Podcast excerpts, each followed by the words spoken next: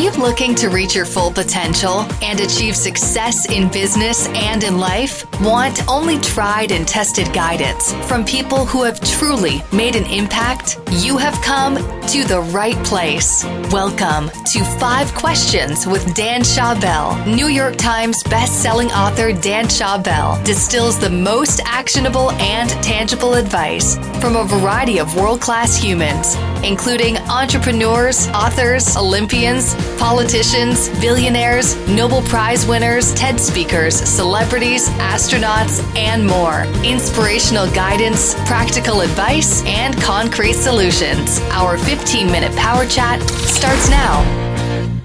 Welcome to the 19th episode of Five Questions with Dan Schawbel. As your host, my goal is to curate the best advice from the world's smartest and most interesting people by asking them just five questions. My guest today is Belgian fashion designer and founder of DVF, Diane von Furstenberg. Born in Brussels in 1946, she initially rose to prominence after marrying German Catholic Prince Egon von Furstenberg. Following their separation in 1973 and subsequent divorce in 1983, she continued to use his family name. After moving to New York, she met Vogue editor Diane Vreeland, who admired her clothing designs and gave her the confidence to be listed in New York Fashion Week, which launched her business. A year later, she introduced the knitted jersey wrap dress, which became popular and had a big influence on women's fashion. After the success of the wrap dress, Furstenberg was featured on the cover of Newsweek magazine in 1976, and her annual retail sales grew to 150 million. Then, in 1985, she moved to Paris, where she founded Salvy, a French language publishing house. There, she started a number of other businesses, including a line of cosmetics and a home shopping business. In 2006, she was elected as the president of the Council of Fashion Designers of America, a position she still holds to this day. Since then, she's expanded DVF to over 70 countries,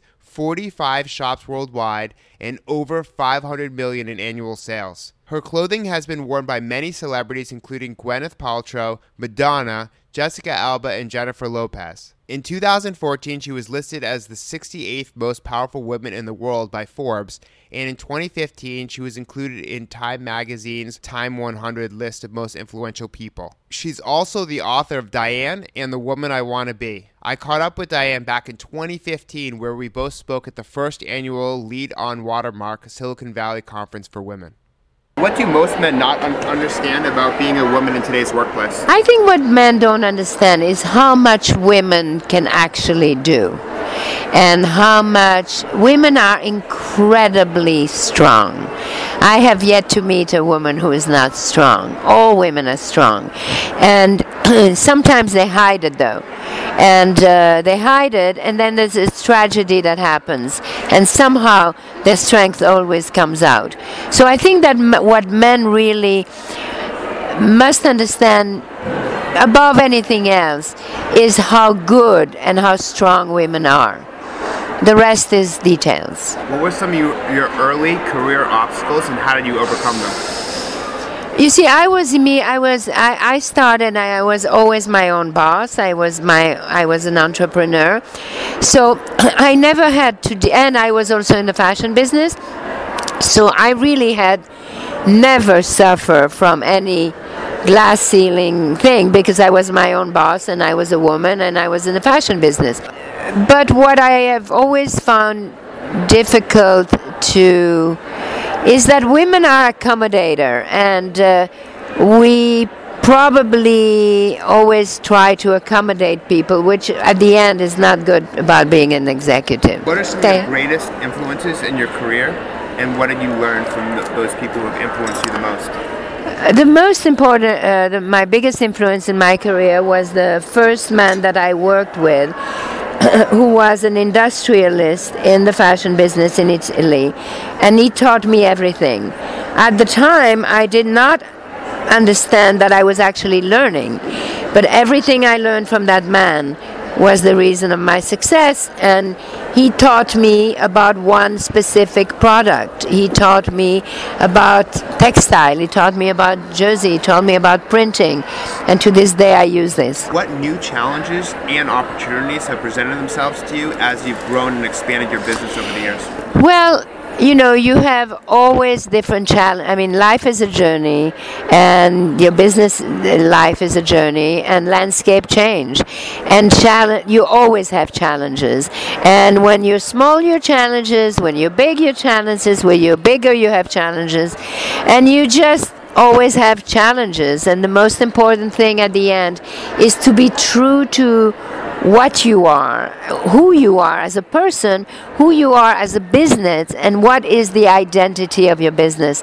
And sometimes, you know, you go off a little bit, and sometimes you may not be so trendy anymore. And so you have a tendency to look left and to look right, and you should always, you should adapt to the times, but you should always be true to what you were at the beginning.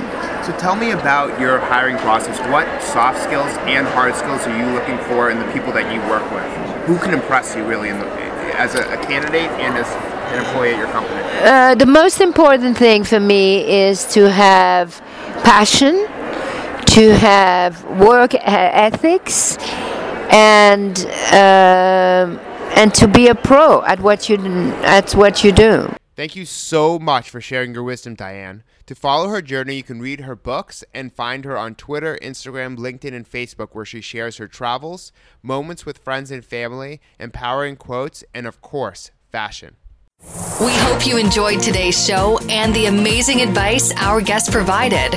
Remember that you can only benefit from advice if you can act on it. Before you do, we would appreciate your feedback in form of a review. You can leave a review on iTunes, Stitcher, or a podcatcher of your choice. Your feedback would be very much appreciated. Head over to danschawbel.com slash review now.